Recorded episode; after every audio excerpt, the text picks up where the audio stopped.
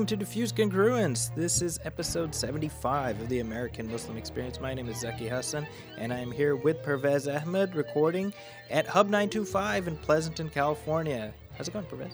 Good, good. It's going great. Uh, this is our first episode of 2019, so that's pretty exciting. Oh, it is. I know. Can you believe it? 2019. 2019 is upon us. Yeah. Yeah. Um, shout out to the uh, man in the. Uh, uh, The, the, the man behind the curtain, Andre, is in the booth with us. Thank you, Andre, for helping us put the show together. that's right. And uh, we're here with uh, kind of a different uh, different approach to start things off. Uh, what, what are we What are we doing, Pervez? What are we doing here? What, are we doing here? It's like the. This, it- this is not a philosophy question. oh, I was gonna say it's it, it, uh, like going going back to the uh, uh, vice presidential. Um, Oh, that, oh debate. that's a deep, deep That's a deep, right? deep cut. James Stockdale? Oh wow! See, you've got the name. Was he a general, major, something? Admiral. Admiral. That's right, Navy admiral. And he was like, "What am I doing here?" Yeah, and poor guy, I feel bad because he, like, the way he said it was he was being humble. And instead, he became sort of this garish Phil Hartman cartoon character. That's right. yeah, That's right. Yeah, Uh, the, the the late great Phil Hartman. Um, Yeah, that's true. The yeah. late, the late Admiral Oh, Stockdale. Also. I would imagine Yeah. he was pretty advanced age back then. Um, So uh, you little leaguers, that's uh, go go to Wikipedia and search Ross Perot. That's P E R O T, and learn a little history. that's right. Is Ross Perot alive? I think he is. Yeah, yeah. think he is. Um, so anyway, yeah, w- what we are doing here is um, something we teased a few episodes back, which was an idea that I sort of cooked up and uh, uh, shared with Zaki, and Zaki's was and Zaki was on board, and that was Well, uh, you made me an offer I couldn't refuse. Aha, you are showing your hand, my friend. Uh, so we are here to talk about movies that matter, and uh, um, uh, And we should we should say not like Muslim movies that matter no, no, Right. yeah, exactly. because that would there would be like four on that list. One of which would be the Delta Force. I think that's it, right? Uh, I think the goal was like let's Yeah. let's look at uh, important films uh, through a slightly different prism. Exactly, exactly. That's what I mean. And you being a professional movie buff, me being a uh, amateur uh, movie buff, um, you know, and we like movies, we watch movies. Um, and so I thought uh, this would be, yeah, like like I said, something we'd enjoy talking about, and hopefully our listeners enjoy listening to. Um, kind of the same banter you've come to expect, uh, but uh, you've got the expertise of someone like Zaki, um, uh, and uh, the sort of amateur ramblings of someone like Pervez. So Oh no! yeah, I'm raising the bar here.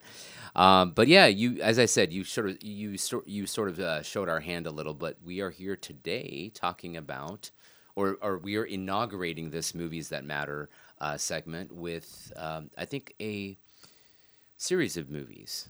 Yeah, we're here to talk about the Godfather trilogy, and uh, the, these are films that are near and dear to me, as they are to you, and they are to many people. It's funny because you know the Godfather is one of those movies where it's almost cliche, like oh, name a what's a movie that you love, and you know, it's almost like when you say Godfather, that's become like oh, you couldn't think of anything else, hmm right? But I mean, I, the truth is that the reason the Godfather is mentioned so often is because it is just that good yeah, and I, I think the sequel uh, is is uh, mentioned in the same breath. The third one is not uh, uh, looked on in the same way. Although I'm I'm here to say that it it is good. It is and it is worth uh, defending. But uh, these are these are films about.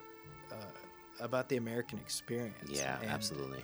and you know that's really the key thing is that there there is a layer of of uh, you know cynicism and and you know obviously all the violence and everything else but but underneath all of that you're looking at a portrait of American history and and the portrait of how even good intentions can be corrupted. Mm. and you know that's that that's a, a warning for anybody you know. I mean the, ma- the main character of michael corleone in these films is an iconic movie not hero but protagonist. Hmm and uh, for I'm, I'm assuming we'll, we'll get into all of the ways uh, he, he works you know in, in, the, in our forthcoming discussion. But this is a film series that that uh, you know when you say movies that matter well these movies matter and uh, hopefully we can, we can illustrate why Yeah, that's right. And I mean, it's been what 47 years, um, almost uh, to the you know I think March. Uh, the first movie was released in March of '72. The second one comes out in December of '74, I believe, and then of course the third one 16 years later um, in uh, uh, December again, Christmas Day of uh, of uh, 1990, 90. Yeah, yeah. 1990. So that's sort of the, uh, the in terms of the context or or the like the time period that we're talking about here. Now, I think what's interesting also is uh, the sort of context of Hollywood and its treatment of gangsters or the mafia pre Godfather. Um, because you were dealing with, and, and you might know more about this, but I was reading about something called the Hays Code, which is what Hollywood used, or it was sort of a self censorship that was started in the late 1920s. And I think one of the um, precepts of that, or, or one of the uh, salient features of that self censorship, was that bad guys would be shown not in a positive light, That's right. and that uh, authority figures or um, would be shown as being the good guys. That's right. And so, if we look at the old black and whites, the old um, movies the, of the 20s and 30s, and certainly uh, leading up into the uh, to, to the Godfather, gangsters were always portrayed in a certain way, like the Yeah, original I mean, Scarface. Right, the original Scarface, the Howard Hawks one uh, with with, uh, with Paul Muni and uh, um, uh, White Heat with uh, um, Jimmy Cagney.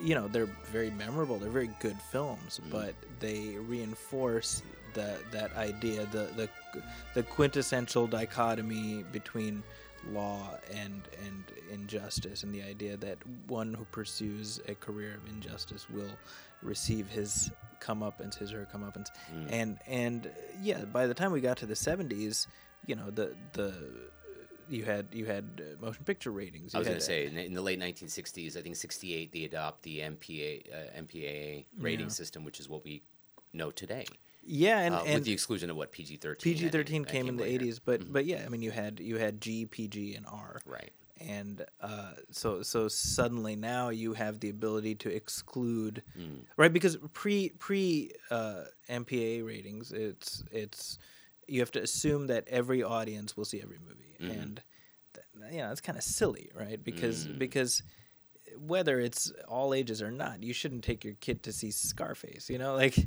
you know the original Scarface I mean Right. uh, certainly the remake if you take your kid to the remake. remake you're objectively bad Uh, that's just bad parenting but but it allows for this sophistication so so now come the 70s yes you have the ability to be more nuanced and layered in your storytelling but you also have uh, italian american groups who are like hey stop Mm. so, you know this is very funny because this is what you know muslim american groups This mirrors our own uh, experiences. have, are are now in a position to do uh, much more uh, effectively and with more efficacy than than back then. But back then, it was you had you had the book The Godfather, which is written by an Italian American Mm-hmm. Mario Puzo, comes out, and before the book even comes out, the rights are scooped up by Paramount. See, this is why I love having this conversation with someone like you. Yeah, they knew the book was going to come out. So the book comes out in '69. Yeah, so Uh. so the rights before the book is even published, it's it's uh, you know the the the Paramount buys the rights, Got it. and uh, um, Robert Evans is the, the producer, and so Colorful figure and very much so. Yeah, Go- Google Yeah. Robert Evans. You know? That's right. Uh, the kids are all right. That's his book. It's it's it's quite the quite the picture he paints. Um, and so so the issue is okay. We, we got to make this mo- this movie about the mafia, Uh-huh. and you have Italian American groups who are like, no, stop stereotyping us as the mafia. And so herein enters into the process Francis Ford Coppola, Okay. who essentially. I mean, it's amazing. His his story is an amazing story It because really is. because he he got into Hollywood to to specifically not make movies like The Godfather. Exactly. Right. I think he calls himself a. Uh, he, his approach was more of a personal filmmaking approach, and uh, you know, telling personal stories. Yeah, and so he got the job Mm. because it was the ultimate CYA by the studio saying, "Hey, if we hire an Italian American director, then then these guys will get off our case." Okay. Now, meanwhile, so he's running a production company here in Northern California. Yeah, which American was which was sort of maverick uh, at the time to, Yeah. to, to, to sort of set up. He had made a movie called The Rain People a couple years earlier. Okay. With, uh, Robert Duvall was actually in that. That's, That's right. Duvall. Okay, so he just had a few releases under his belt. Yeah, nothing Um, big.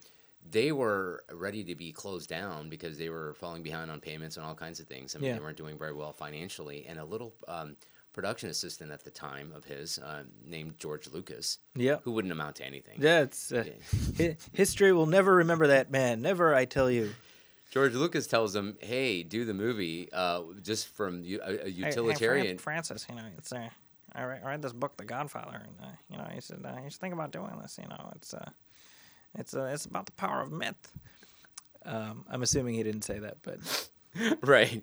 I think it was more immediate. Uh, we got to keep. We, we we have to pay the bills it, and, it, and it the- was yeah. it was Yeah. uh, it- we keep the lights on, Yeah. and so we do this. We cash out on this, Yeah. and the book was a bestseller. Yeah. so it was an in demand. It was it was an anticipated film. I'm trying to find like a modern parallel. Mm.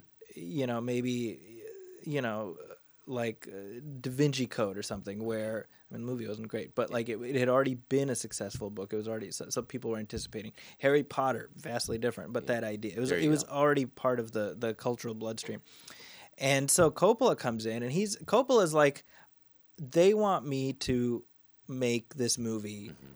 They want me to just shut up and point the camera. I'm not going to do that. He's like, if I'm going to make it, I'm going to make it my way. Right. And so a lot of the the uniqueness, and I, I would argue the things that we that make this film memorable are because Francis Coppola was the only person who could have made this film. Right. Right. You know, I mean, down to the casting, right? The casting, the stu- uh, you know, the the the studio didn't want basically anybody Coppola. Correct. cast. So I think he he he he, he describes as he's reading the book. Uh, he saw Al Pacino as my as Michael Corleone, and we'll Mm-hmm. get into that. But I think it'd be remiss not to talk about Brando's casting first, because I Yeah. think Coppola was equally adamant about wanting to sign. Cop- uh, Brando, Yeah. um, Mar- Marlon Brando as the lead, as as Don uh, Vito Corleone, and the studio was not having it because uh, Brando apparently had a name for himself in terms of being a menace to studios. Yeah, so I mean that's kind of the interesting thing because even by then Brando was renowned as being the greatest actor of his generation. He was known as I mean he was Stanley Kowalski for goodness sake, you know. I mean that's kind of the interesting thing about Marlon Brando is you take away The Godfather, you've still got one of the great careers of all time. But That's his character in. oh, in uh, Streetcar Named Desire, right? Okay. Stella. Oh, so- right, right, right. That's one of the most iconic. Mm. Portray- I mean, even though it's a stage character, it's been it's been portrayed Tennessee by many. Williams. Mm-hmm. Yeah, you know, many actors have played that role, but you, when you think of Stanley Kowalski, if you think of Stanley Kowalski, you think of Marlon Brando. Mm-hmm. You know, Not Ned Flanders. not Ned Flanders, not Alec Baldwin. You know, who who uh, gave up the Jack Ryan role because he was uh, Ah. playing Stanley Kowalski on stage. But but uh, so he was known as a great actor, but he was also known as being famously sort of marching to his own drummer. Yeah. He was, uh, as you said, he was Difficult to work with. yeah, suffice he, it to he say. yeah. was uh, uh, mercurial, okay. right? I like that. And so, so essentially, he had to he had to audition to get the role. The studio was like, he's got to audition, and Coppola's like, I'm not gonna make I'm not gonna make Brando audition for The Godfather. And so, essentially, in the guise of makeup tests, they basically got Brando on camera. They're like, hey, we just want to come over and we just want to film you and just test out the makeup. In actuality, it was an audition. They they, they didn't tell him that. Um, and uh, you know, basically, they he he he he knew Brando knew that he needed the Godfather. Okay. he needed that role. So So he's he- like, uh, uh, uh, and I'm trying to find this here because I took notes, but um, he's like 35 or something. He's pretty young. he was in his late thirties. He's- okay, late 30s, relatively right, young. It's yeah. kind of crazy, isn't it? Yeah, it is. Amazing, you know. Yeah. Um, Before the audition, it's kind of a it- it's a famous story, or there's the audition itself is kind of famous because that, that's where he kind of stuffs his mouth. with- yeah, he's like, hey, you should he should he should look like a bulldog, and that's how they came up with the famous look for for Marlon Brando. And then and yeah, and I mean Frank Sinatra wanted that role, and I mean it was, it was a Oh. pretty in demand role, which is ironic because because in the in the film you have a character who's based on Frank Sinatra, Fontane. Johnny Fontane, Yeah. and Sinatra was was pissed. I heard he was that. livid. Yeah. And so it's kind of ironic where he's like, "Oh, but hey, if you're gonna make the movie," and you know, the truth is, I can see a version of The Godfather with Frank Sinatra as Don Corleone. I can absolutely see that because Sinatra doesn't get enough credit. He was a great actor, Right, right, right. So I can. I wouldn't have been Brando. It would have been different, but I could see that. I could totally see it. Mm-hmm. Uh, again, it would have been different. Uh, and then Pacino comes in, and Yeah. and and you know, you talk about Hollywood thinking being uh, moronic. Uh, The biggest ding against Pacino was not, oh, he doesn't have enough screen credits and he's inexperienced. It was he looks too Italian. Which was true to in in, in terms of his, his screen credits to the at the time. He Yeah, was sure. a relative newbie. relative newbie. Um, uh, and but and this was about a million cigarettes ago. so he sounds like like a kid whose voice just broke. You know. That's so true. That is so true.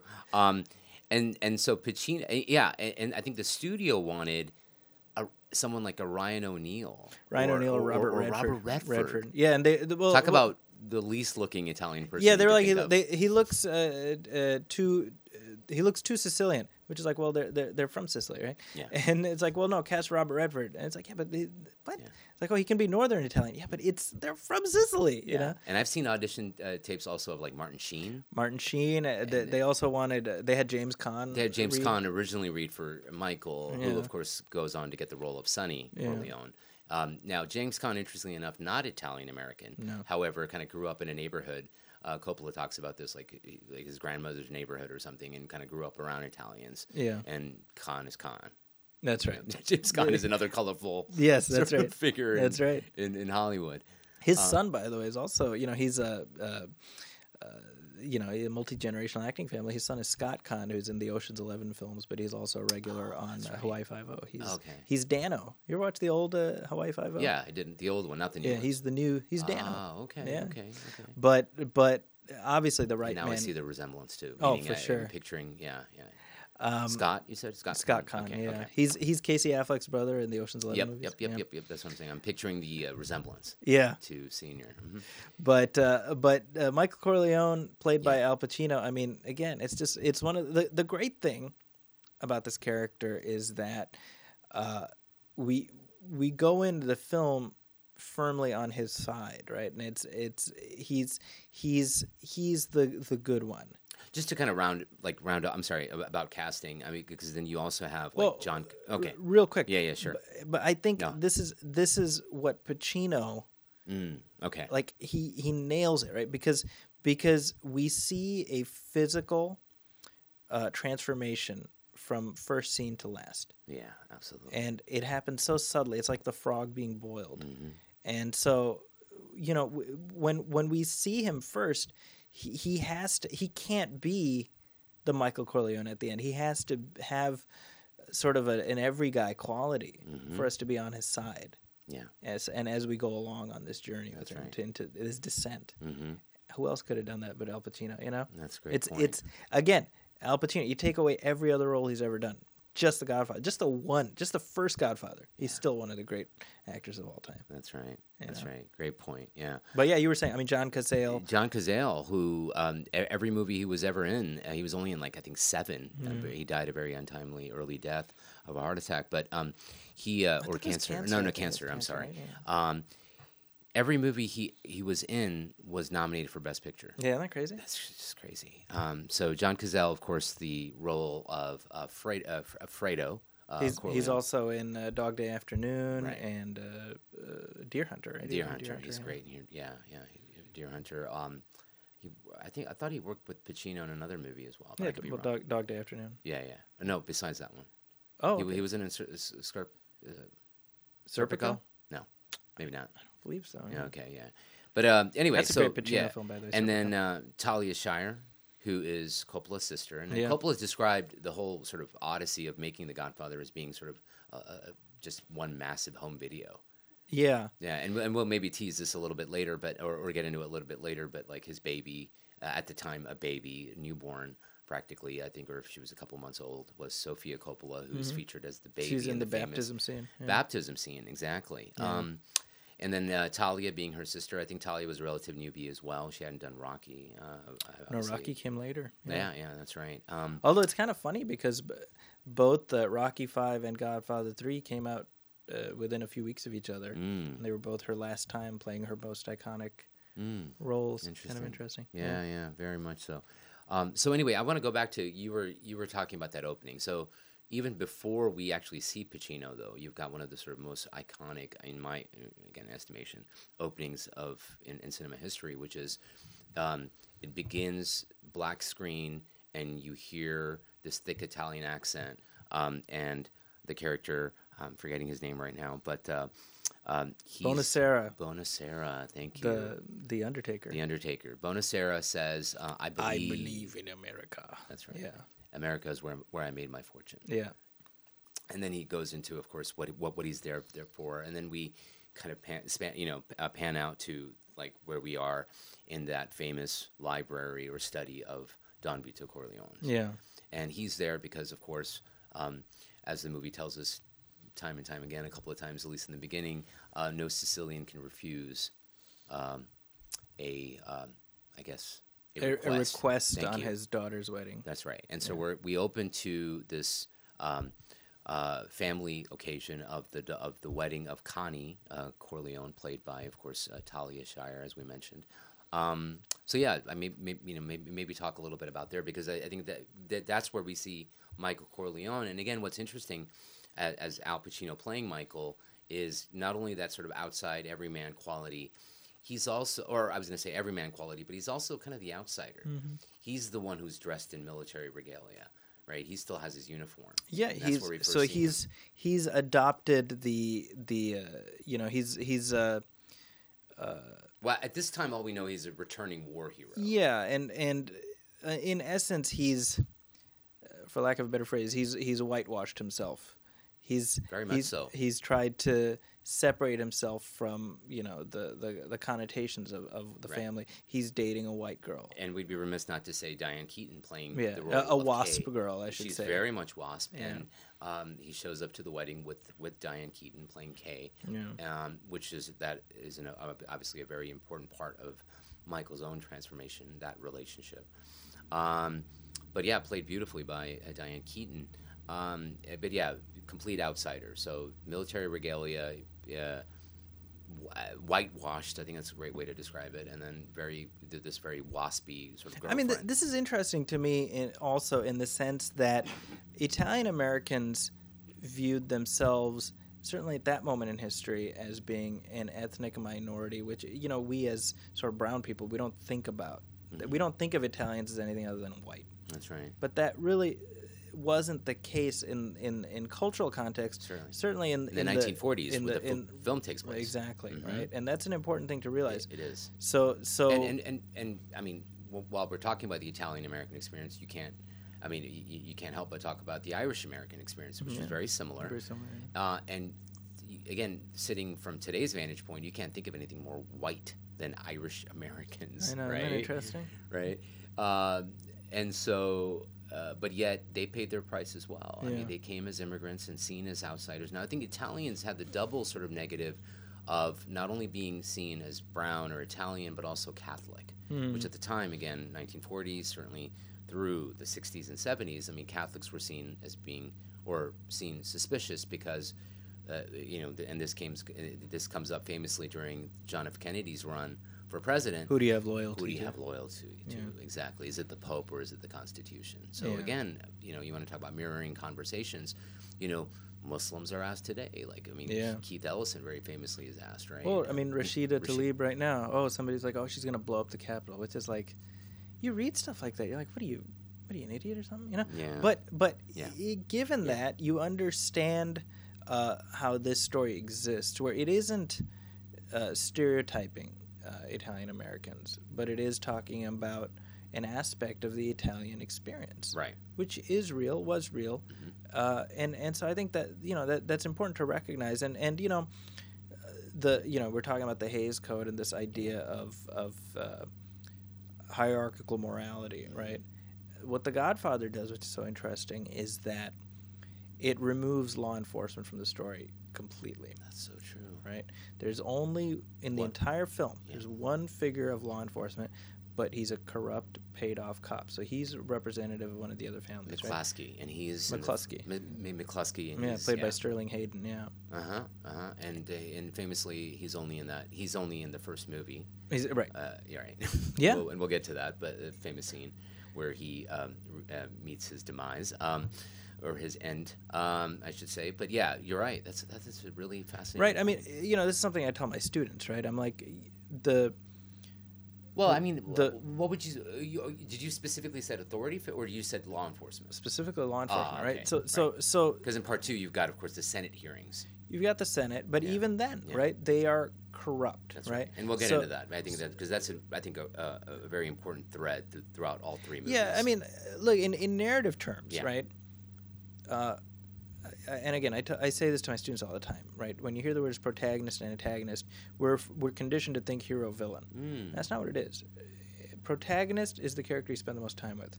Antagonist is whoever is keeping the character you spend the most time with from achieving their goal, right? And that's a helpful way to think about it, right? Because because the protagonists in this film are the Corleone family. Right. Are they good people? No. Are they heroes? No. But we're along for the ride. Like it's like, oh well, that's my buddy, Mm-hmm. right? You don't, you, uh, you know. And as a contrast, like look at something like The Fugitive, for example, right? Who's the protagonist in that film? Is is it Harrison Ford? Yes. But is is Tommy Lee Jones the antagonist? Not really, right? Especially the further along you go, because you start you like both of them, right? Yeah. And so so with this, that's the the example I give is that if in any other context you say, well, Sonny Corleone is a vile, despicable person. Right. In any other con- in any other film, he's the villain. Mm-hmm. But in this film, no, he's one of our guys. Mm. He might be a jerk, but he's our jerk. You know, and I'll tell you what, you know, I I've I I screen uh, The Godfather, the first film, in in in a class I teach called Cultural Expression in Media, and I've screened it twice a year for the last ten years. Mhm. So this is one of the I always say one of the joys of being able to teach film is I get to watch a new group of kids discover The Godfather twice a year, and it's one of I just I I love that, and you know um, every time Sonny pulls up to the causeway, and then we see he's about to be ambushed. What do I hear? Yeah. right? Wow. There's no joy Mm. in seeing that happen. Even though, what do we know about Sonny Corleone? He's violent. He's terrible. He cheats on his wife.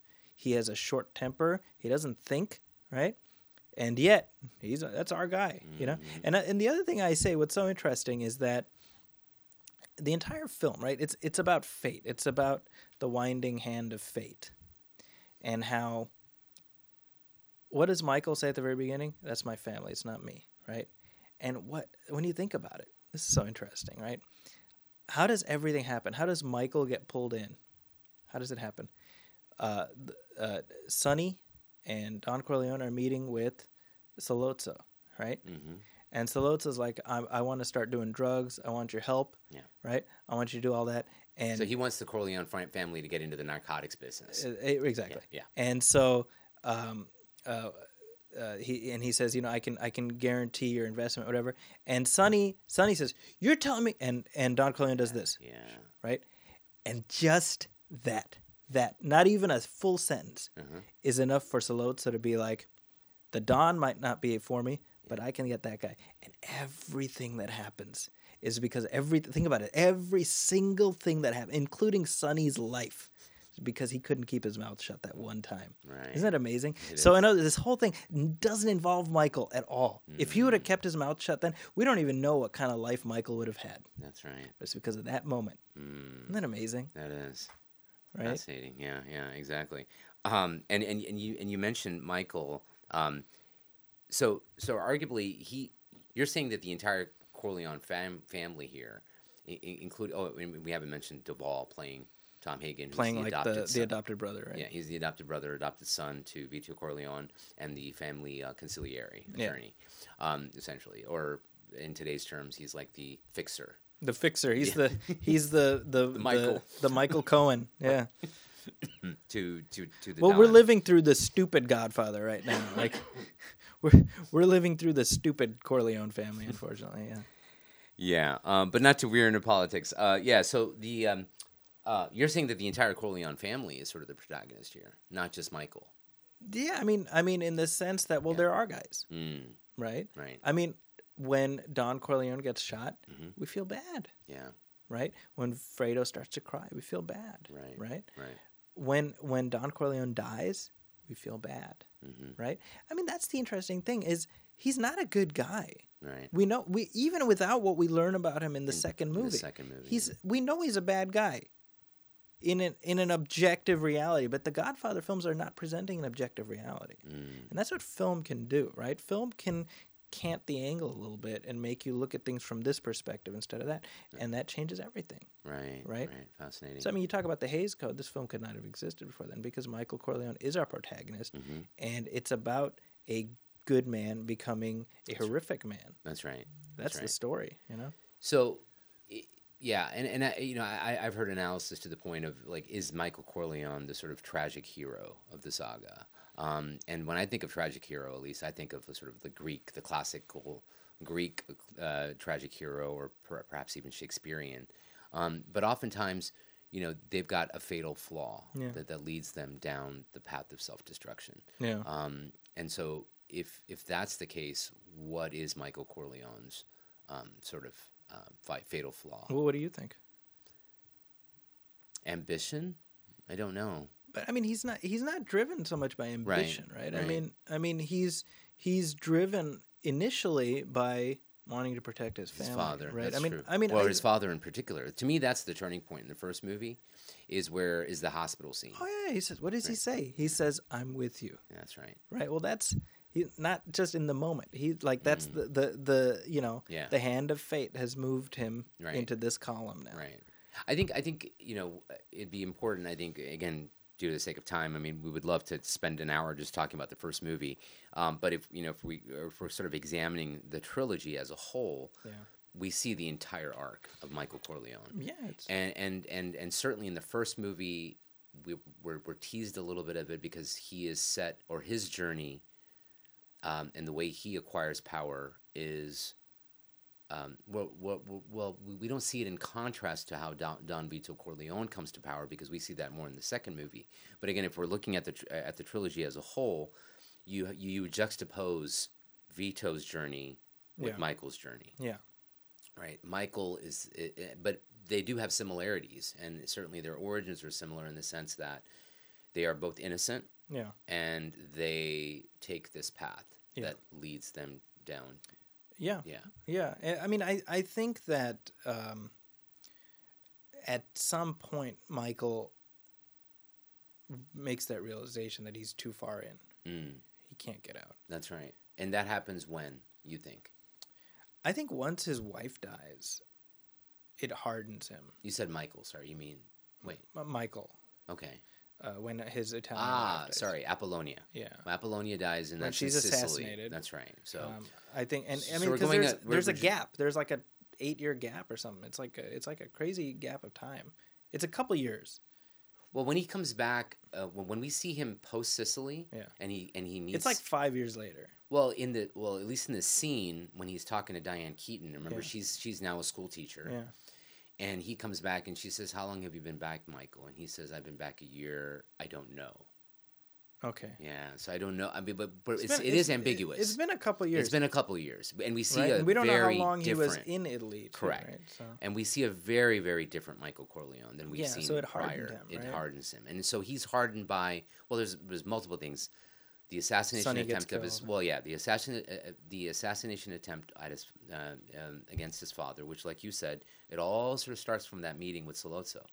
Um, but and and I mean the Sollozzo is is a, a footnote in the broader story. I mean, you know what I mean? When you think about it, that's that's how fate works. Mm, You know, yeah, these these these fractional actors in our lives end up having big impact, and we don't even realize it. Right. They don't even realize it. that's right. You know. fascinating.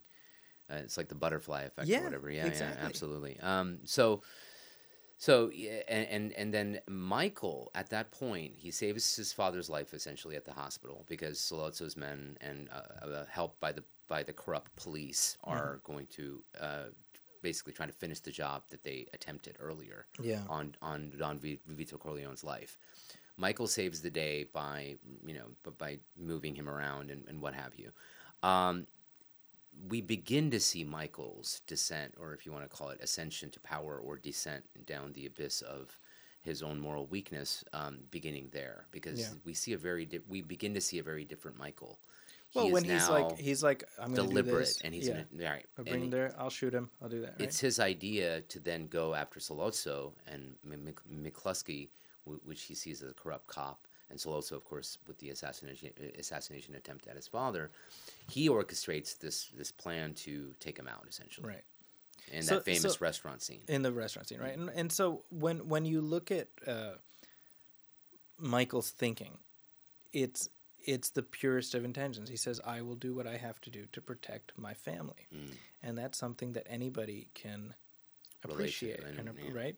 Uh, you know, I mean, I think I think that's what makes these kind of characters the most interesting is that you give them motivations that sort of make you know. I mean, uh, this is not a great comparison, but like Michael Keaton in the last uh, Spider-Man film as the Vulture, great villain, right? His great scene in the car. You've seen the film, right? Mm-hmm. Yeah.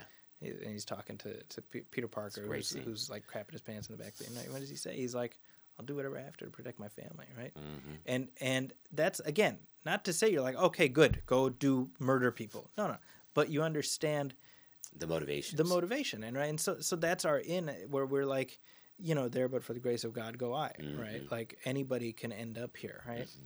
And and you know, the, the it, late in the film, in the first film, you have you have Vito talking to Michael, and it's their last conversation that they'll have, Yeah. right? And and you know what does Vito say? He's like, I didn't want this for you. I you know I saw you being Senator, senator, Corleone, yeah. President Corleone. And what does what does uh, Michael say? He's like another Pezzonovante, right? And what does that mean? Just another another paid off, uh, Mm. another corrupt you know person, right? That's right, and, And- and, that- that that kind of harkens back to his conversation with Kay, when when when when when Kay accuses him of being naive because he's talking like his father or what have you, and then she says, you know, presidents and leaders don't have men killed, and then Yeah. Michael Corleone says, now who's being naive, Kay? Yeah. Kay. So uh, yeah, I me I, I love that, Mhm. scene because um, Which scene? The the scene at the very end Oh, with yeah. with the, the father and the Father son. and son, right? You know, uh, and it, you know this goes to something Because we see, we also see a very vulnerable Don Vito, Yeah, Vito which of course, up until that point, we have seen him vulnerable because he's been lying near dead in the hospital and so on.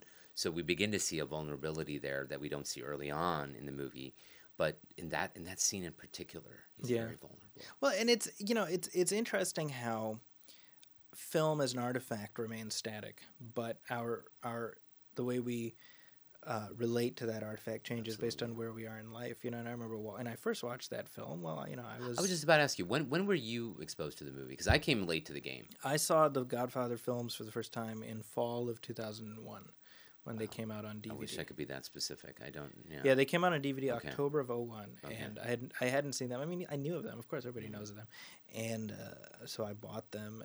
And uh, this is going into my last year of film school, and uh, you know, uh, Francis Coppola has a commentary track on all three of the films, and I've said this before that that uh, yeah, you have. if if I had heard those commentaries a year or two earlier, I wouldn't have needed to go to film school because everything I needed is in there. Wow. You know, it's I I uh, I'm uh, I remain profoundly grateful to the the way Sheikh Coppola taught me. You know, I like it.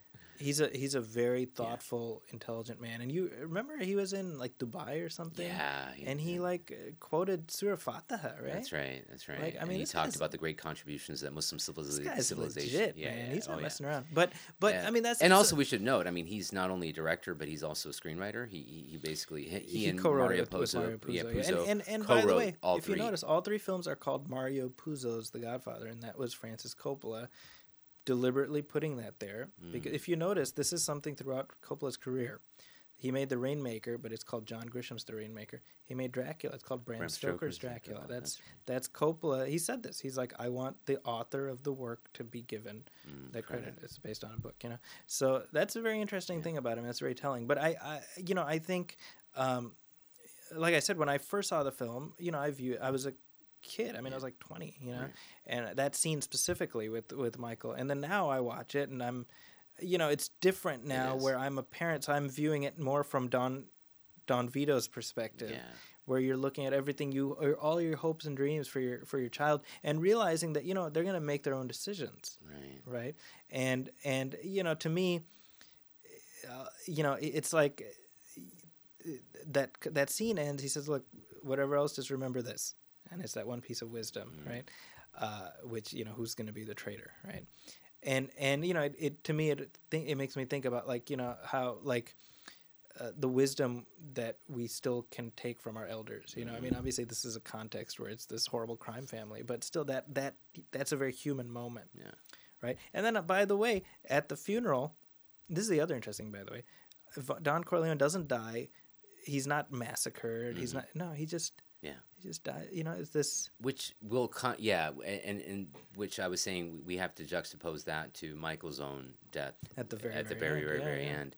Um, but he, uh, Vito dies playing uh, Yeah, with he's his just grandson playing with his grandson. right? in the yard. Yeah, exactly. The other thing, by the way, go, looking at how, how Coppola juxtaposes things, uh, the very first scene, right? Oh, one day this may this day may never come. I'm going to ask you to do a service of me. That's what he tells Bonasera, the Undertaker, and we think, oh, he's going to have him like poison a dude or like uh, stick a shiv in a guy. No, no, no. It's just clean up Sonny's. But I don't want his mother to see him like this, right? Carmelo. And and he's look at how they massacred my boy, right? Great I mean, scene by yeah. yeah, Brando. You yeah, know? yeah. Uh, so I mean, th- this is the thing. I mean, I think the first two films, uh, Godfather one and Well, two.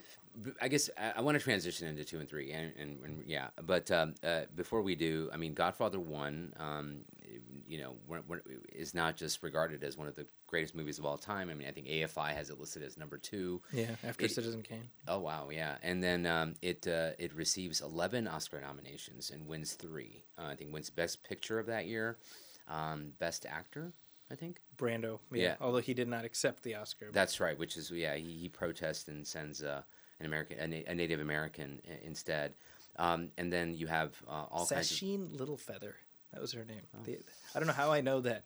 I do not know my children's names. I call them Hey You number one, two, three, and four. But I know Sacheen Littlefeather accepted Marlon Brando's Oscar.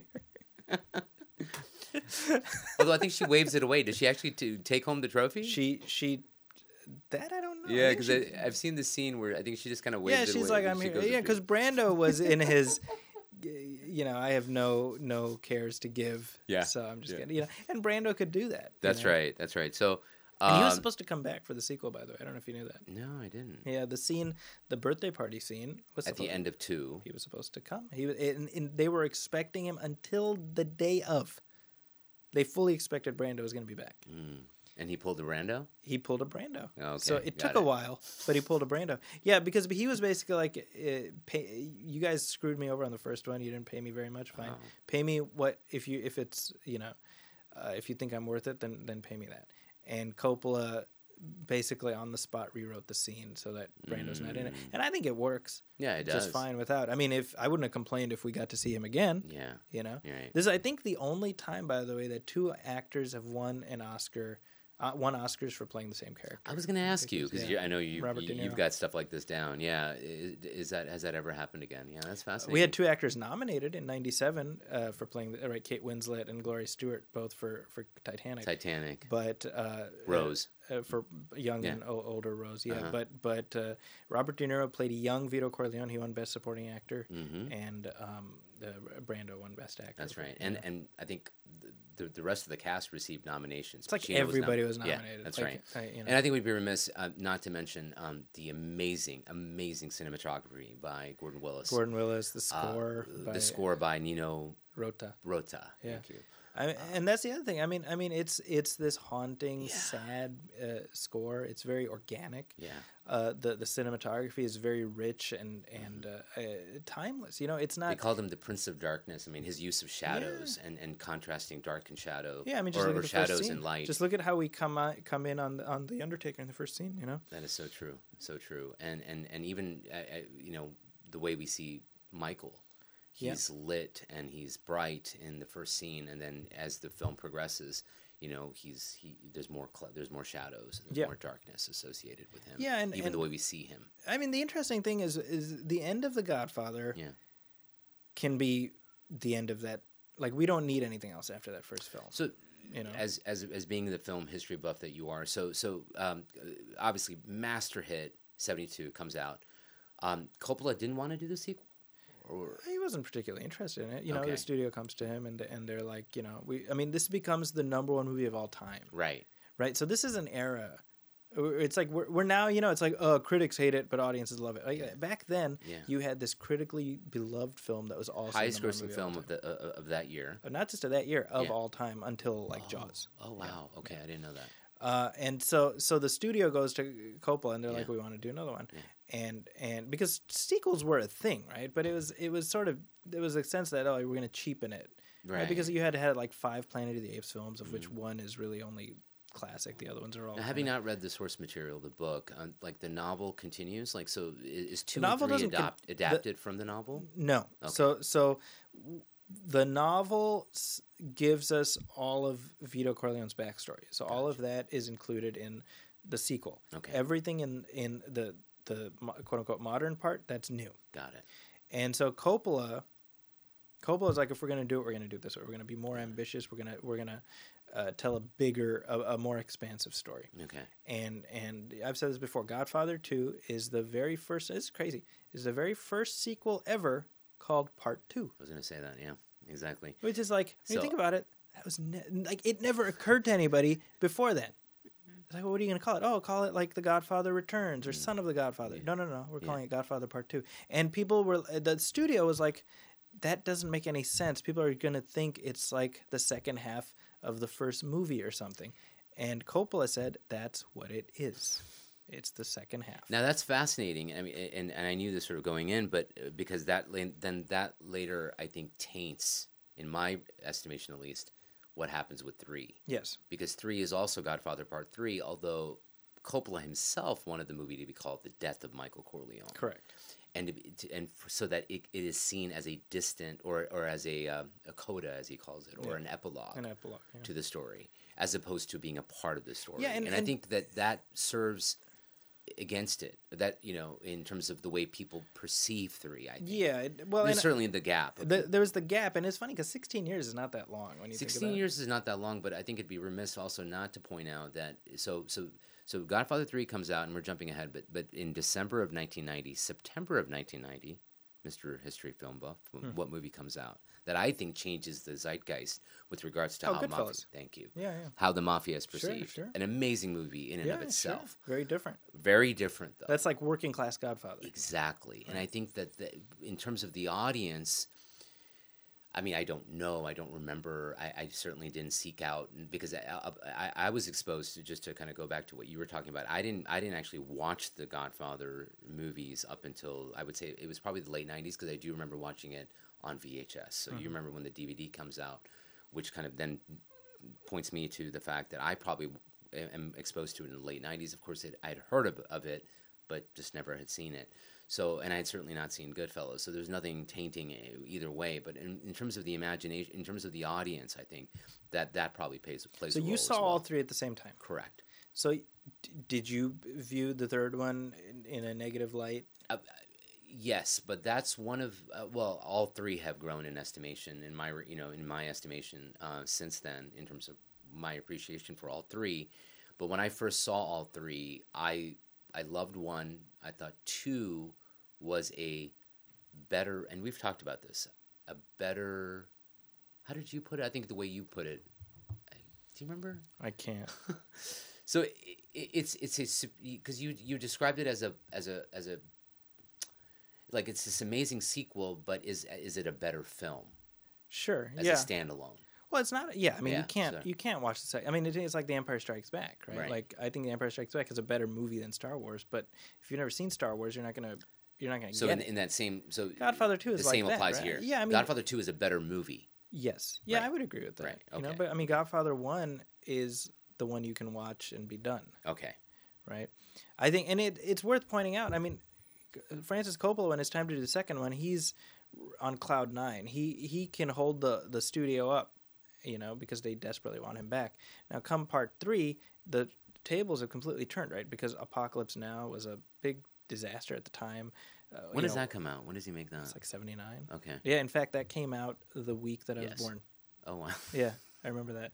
I don't remember that. I, There's a running joke on the on the show. I mean, Zucky remember recalls the dates of the birth of his own children by movies that came out. It's true. And but I didn't know this up until now. Yeah, I- you I- also know. I, I know. you also time your own death. That's I your timed. own uh, I timed uh, birth uh, um, according to. uh, uh, according to what movie is out. Yeah, I don't know why I know that. That's like a random piece of trivia. So I was born in November of '74. Uh, can, can you tell got, me anything? I got, I got nothing. you got So- nothing. okay, sorry. okay. Um, no, but but uh, well, I mean that's when Godfather. 2 came Godfather Two. Yeah. Uh, well, by a month. I was a month old. Um, but but uh, Apocalypse Now had come out, and Yeah. you know, and and uh, you know, His fortunes had waned. yeah, his- because his because because. One from the Heart and Tucker, and I mean, all Tucker was just a good movie by the way. It but is a good movie. but I mean, he he just he he wasn't the name that he was. he hadn't so made Jack yet. He had not made yeah, that came later. But he also had made Dracula, which I think kind of re- you know at least Well, yes and no, right? I mean, I, I, I, the, the, what's important to realize is that Paramount wasn't waiting around for Francis Coppola. They tried to get a Godfather three going in the early part of the '80s, with uh, uh, Sylvester Stallone attached at one point to direct. Uh, you know, uh, I mean, there was other people involved. interesting tidbit that I also heard was that Stallone auditioned for several roles in the it. first movie. The, the timing was- makes sense, and he was turned down time and time again, and so he decided to try his fortunes at screenwriting. and is and nothing came of that at all. Yeah, much like George Lucas. no, yeah, exactly. Yeah, in the poor- waste bin of the- history. both of them are parking cars somewhere in the Lucas Stallone lot.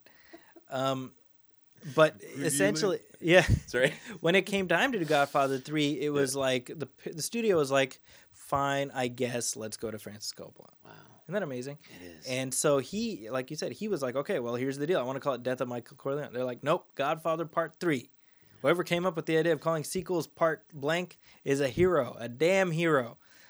And he's like, "But, but, but," you know, and it's very interesting Yeah. because because you can see both sides, right? Where where the studio is like, well, no, we want to keep the consistency, uh, but Coppola's notion of, well, this is this is we're winding things up. This is this is the end, and people saying, well, that would be a spoiler if you say it's the death of Michael Corleone, which maybe, uh, but I think what it does is if you watch the movie knowing that title, it totally it has you. It's like a brilliant red herring Mm, because it has you looking for one thing when the other thing is happening. that's right. You know, and Which so- I mean, come on. I mean, since we are getting into all everything, um, you, you, I think you're referencing the uh, famous opera scene at the end. Yeah, and you know how how uh, uh, Michael Corleone's daughter is assassinated instead of him, That's right. and uh, and then we cut to the the future. By the way, if, if the because the daughter dies in like seventy nine, And and then we should talk about the fact. So the daughter um, is played by Sofia Coppola, uh, of course, Coppola's own daughter, who um, you know goes on to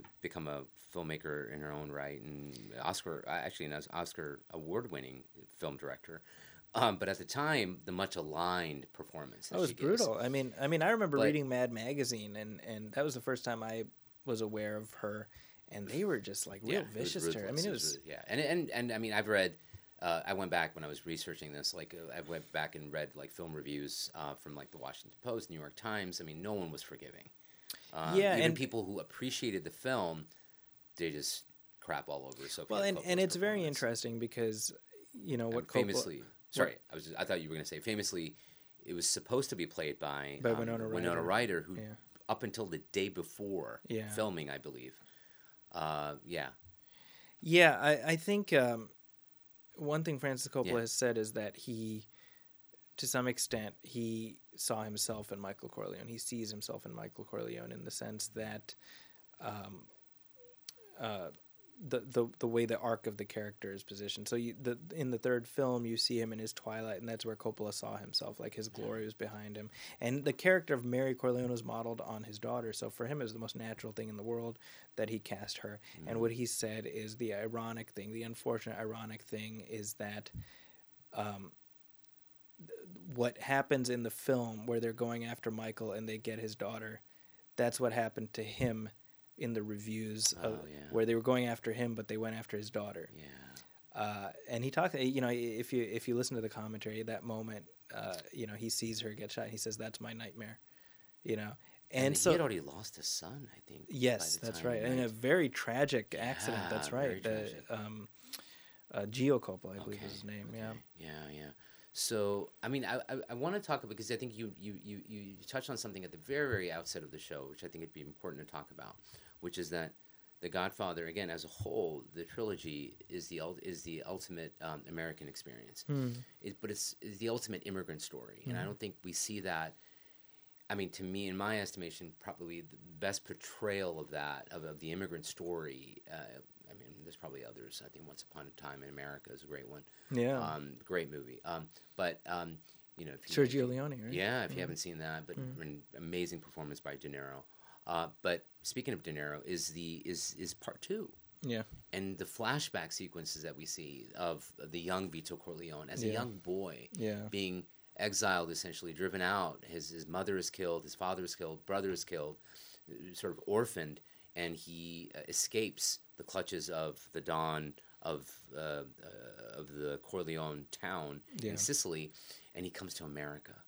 Yep. and and just you you see him and he's at the at, at Ellis Island and he's uh, quarantined I think because he has tuberculosis or what have you Yeah. and he just sings that haunting Italian song Yeah.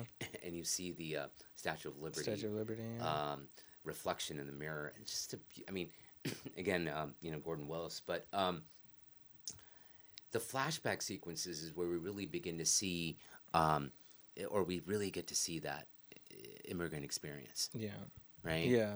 The the eventual assimilation, and yet, I mean, it's it, you're preserving aspects of your culture, but it Yeah. becomes something different. And, and maybe let's talk about that. I mean, uh, so De Niro goes on to win the Oscar for his portrayal of the young Vito Corleone, um, and and it's so it's in, it's it's it's New York in the 1930s, I imagine 1920s, um, and um, uh, he's working like meager jobs, Mm-hmm. But his sort of ascension comes by way of again wanting to help his Yeah. fellow paisanos, Yeah. right, who are paying um, tributes to Don um, Fanucci. Fanucci. He just wants to wet his beak. Right? There's Don Fanucci, Don Ciccio. That's That's, right, the, that's the right. one in Italy. Yeah. And even him, right? When you think about it, like, the, I mean, the message, certainly the second one, is that cruelty begets cruelty. Mm, Cruelty leads to cruelty, mm, right? If he would have shown compassion, who's to say what would have happened, Yeah. right? But he didn't. And so it took, you know, 30 years or whatever, 40 years, whatever it was. But eventually his death came back to, to you know, I mean, there's, Mm-hmm. Right. there's something there. And that's the, the overall sweep of the saga, That's right? right. Which is that That's right.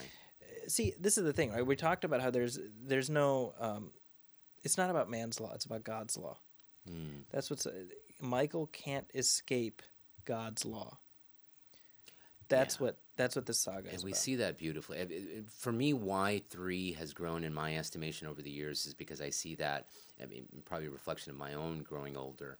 Um, a man dealing with his mortality. Yeah. A man dealing with um, uh, his past and his Yeah, I mean, and, he- and regret. he right he's he's talking to to you know cardinal uh, uh, lamberto right and he, There's that scene, and there's also the scene where Don Tommasino dies, and he's Yeah. at the coffin next to the coffin. that's right and he has some beautiful lines. In fact, I I, I actually wrote them down. But I mean, I, sorry, go go well, on when he's while I find- talking to the cardinal, he says, "I killed my father's son. I killed my mother's son." Right, and that's again, that's not just man's law. That's God's law. Right, that's the thing. And he violated his own thing. Right, protect the family. but right. do you? How do you protect the family by destroying the family? Right? Right. Same thing. What if he had shown mercy to Fredo at that moment? Remember when when the mother dies Yeah. and he hugs him. Right, Hi- his like his and he death looks over is. at Rocco, and he you lo- know what's yeah. going to happen. What if he? What if he said, "I made a mistake. Yeah. I, sh- you know, you're my brother, right? Mm-hmm. Who knows what would have happened, right?" And so that's, you know, then we go to the third one, and yeah, all he has is regret, Yeah. right? And remember when he's having his stroke? What is he's like Fredo, Yeah, right? Yeah, yeah, yeah. In Right? the third one, right? right. It's like Fredo's getting his revenge on him, you know. yeah, And and when Don Thomas, when Don Tommasino dies, that's when he says he passes it off, right? He says, he says, "As God is my witness, I will sin no more." that's right. right? That's right. Um, but but he doesn't stop it from happening. And this is something that Coppola himself said. What Michael ultimately his punishment is because he he allows it to continue. It's the sin of omission, yes, yes, right? That's because right. he essentially he hands it off to Vincent Andy Garcia, who is his nephew, right. And he's okay. I'm washing my hands of it, Mm-hmm. but it doesn't work that way. Mm-hmm. Right? You don't get to say, all right, Yeah. well that's going on still, but I'm just going to look in this direction now. But at the same time, you know, especially at that scene at the coffin, uh, and, and, and you know, he says in the lines that I wrote down, where you know, you were loved while I was feared, and, and he's and he's almost talking to his father, really, Yeah, of more than he's talking to Don For sure, Yeah, for sure. And then he says, "What betrayed me, my heart, or my was it my mind or my heart?" Hmm. You know, just just so just and again. Beautiful portrayal by Pacino, even in that third, even in the third movie. Now, we, we should also say, so the second movie goes on to, I think, get eleven nominations, wins six or something, five Yeah. or six. It's, it's the only time a movie and a sequel won Best Picture. Oh, there you go. Best Picture included, and he uh, and, and Coppola rightfully wins Best Director for the second one. Yeah, Now in the third one, the, it was nominated, I think, for seven Oscars, wins including zero, Best Picture, including But it was nominated for Best Picture. I mean, this is the thing, right? Yeah, It's, I mean, yeah.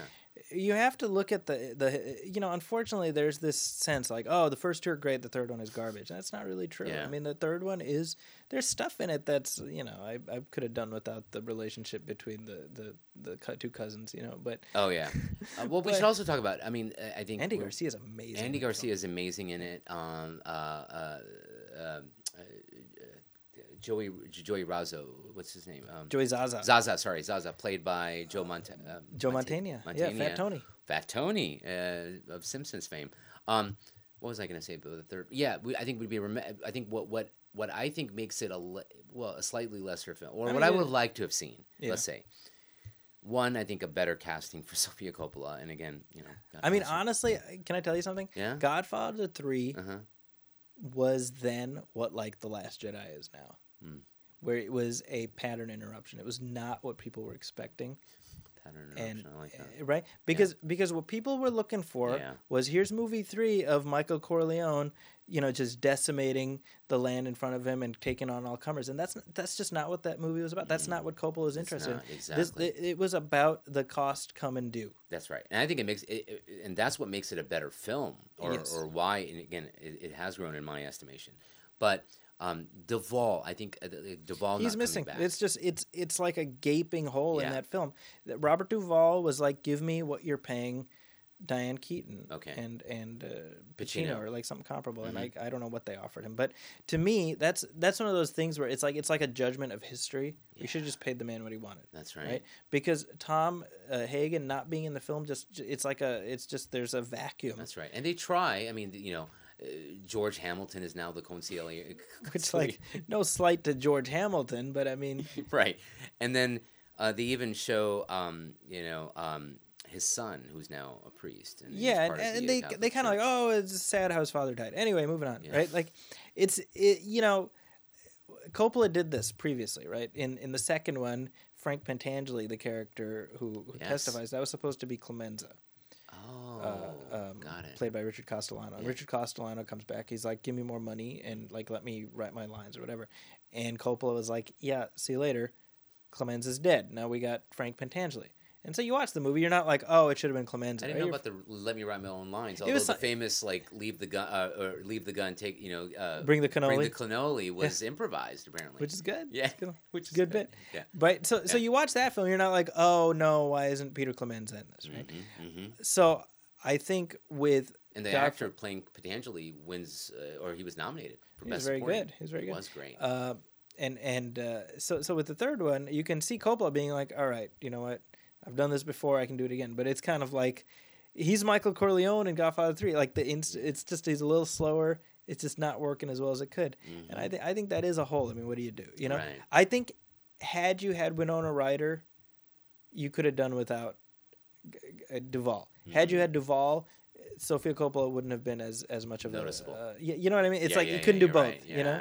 And. Sofia So Coppola is let me let me just say Sofia Coppola is fine. She does not deserve everything that was shoveled her way. I. However, I mean she's clearly an amateur, and it does show at times. You know? Right. Uh, right. but Um, I mean, to me, the, the film sorry, going back to I, I, the the immigrant story. I think in, in, in the second movie, what, what what I find fascinating there is you see the rise of Don Corleone, but also in the modern or at that time. So w- what is happening at you know in the 1950s with with Michael and how they parallel those two stories and juxtapose those two stories is you know the suspicions and the associations uh, or the connotations of being Italian American, and that that really plays out. Yeah. And so that's also part of the immigrant experience, right? Sure. Being seen as a fifth column, being seen as uh, you know alien or bringing antiquated notions of you know from from from whatever home country you happen to come from. Um, that kind of suspicion, that layer of suspicion, um, and we see that played out with the Senate hearings and so on in the second one. But that also kind of, I think Coppola there is also, I mean, that's also kind of the quintessential American experience of how immigrants have had to pay their due in order to make it, in order to make make it in the American dream, Yeah. right? And and I mean, the American dream is also, I think, on trial in all three movies in terms of what it takes. Um, and, And what it is. what it is, Yeah. and a critique on capitalism, Yeah. right? Because we see the intertwining of business and mafia, and the mafia uh, in the first one, and which is a it- word, by the way, that is never used in any of the films. That's right. Apparently, the mafia didn't want that word used. Yeah. Yeah, it, well, and and it's you know the connotations are obviously they, no Cosa Nostra, no mafia, you know, um, the, it's just the family. Yeah, the Right. family. That's a good point. you know Yeah. and i th- i think again you know when when we when we jump ahead to Yeah. the death of michael corleone Right. right. um And- it it has a very profound impact. I mean, I remember watching it for the first time, and and you know maybe this is me because I didn't have the 16 years between. You know, I just watched them all in sequence, and so I didn't go in with all of the pent up expectations of like, oh, it's going to be this, it's going to be that, and so for me, it was just a very beautiful, tragic, poignant story of this. You know, I mean, it, I don't know, it's just uh, he dies alone. It's like this this pathetic ending. You know, that's what I was saying when we were how that's juxtaposed Yeah. with Marlon Brando. he's playing with the grandson. Yeah, you know, I mean, it, here and it's like again, uh, Mary dies in in seventy nine. We jump ahead twenty years. That's So so Oh. the movie ends ten years after it came out. Wait, think okay. Tell me the t- so. He dies in nineteen ninety nine. Oh, we know that for a fact. Yeah, that's in you know the various uh, things. Um, so um, it's it's he dies. Uh, uh, ten years in the future of the film, Yeah. Isn't that interesting? Right. but th- what's interesting to me is that really he died with his daughter. Right. So whatever happened in those twenty years, it doesn't matter. And that sort of uh, voiceless scream that that that. that Oh my uh, gosh, isn't it right? amazing? Yeah, or how you would describe it? Yeah, without a sound. Yeah, without a they, they took the sound out, so it's just him. You know, and you're, it's a pregnant scream. agony, It's, It's like if, pregnant if you know thank you have a baby when they get hurt real bad, Yeah. and their They- scream is so high pitched you can't even hear it. Right. That's what that's or like. where they just open their mouth and they just hold Nothing their com- breath. nothing That's comes the scary out. Part. That's what right? that yeah, is, Yeah, yeah. that's what that is. That's what that is, and It's, and it's agony. it is. yeah, It's yeah. beautiful, and and And you talk about the ultimate price, right? Because again, you're talking about expiation of sin. Because in the third movie, that's what the whole that, that's what propels the whole third movie, right? It's it's it's Corleone. he's trying to buy salvation. exactly. He's like, I'm gonna get in good with the hundred million dollar church. I mean, isn't the- that right? Or check to the church by way of his foundation, and you've got this whole uh, the the going ons at the Vatican, the, the Vatican, and so on. And John Paul the first is probably the the Pope that's poisoned in the movie, Right. And so on. Um, so so there's a lot of reflection of what of some of the sort of machinations of the church at the time Yeah. uh, and their own sort of God's banker and their own corruption uh, that was there.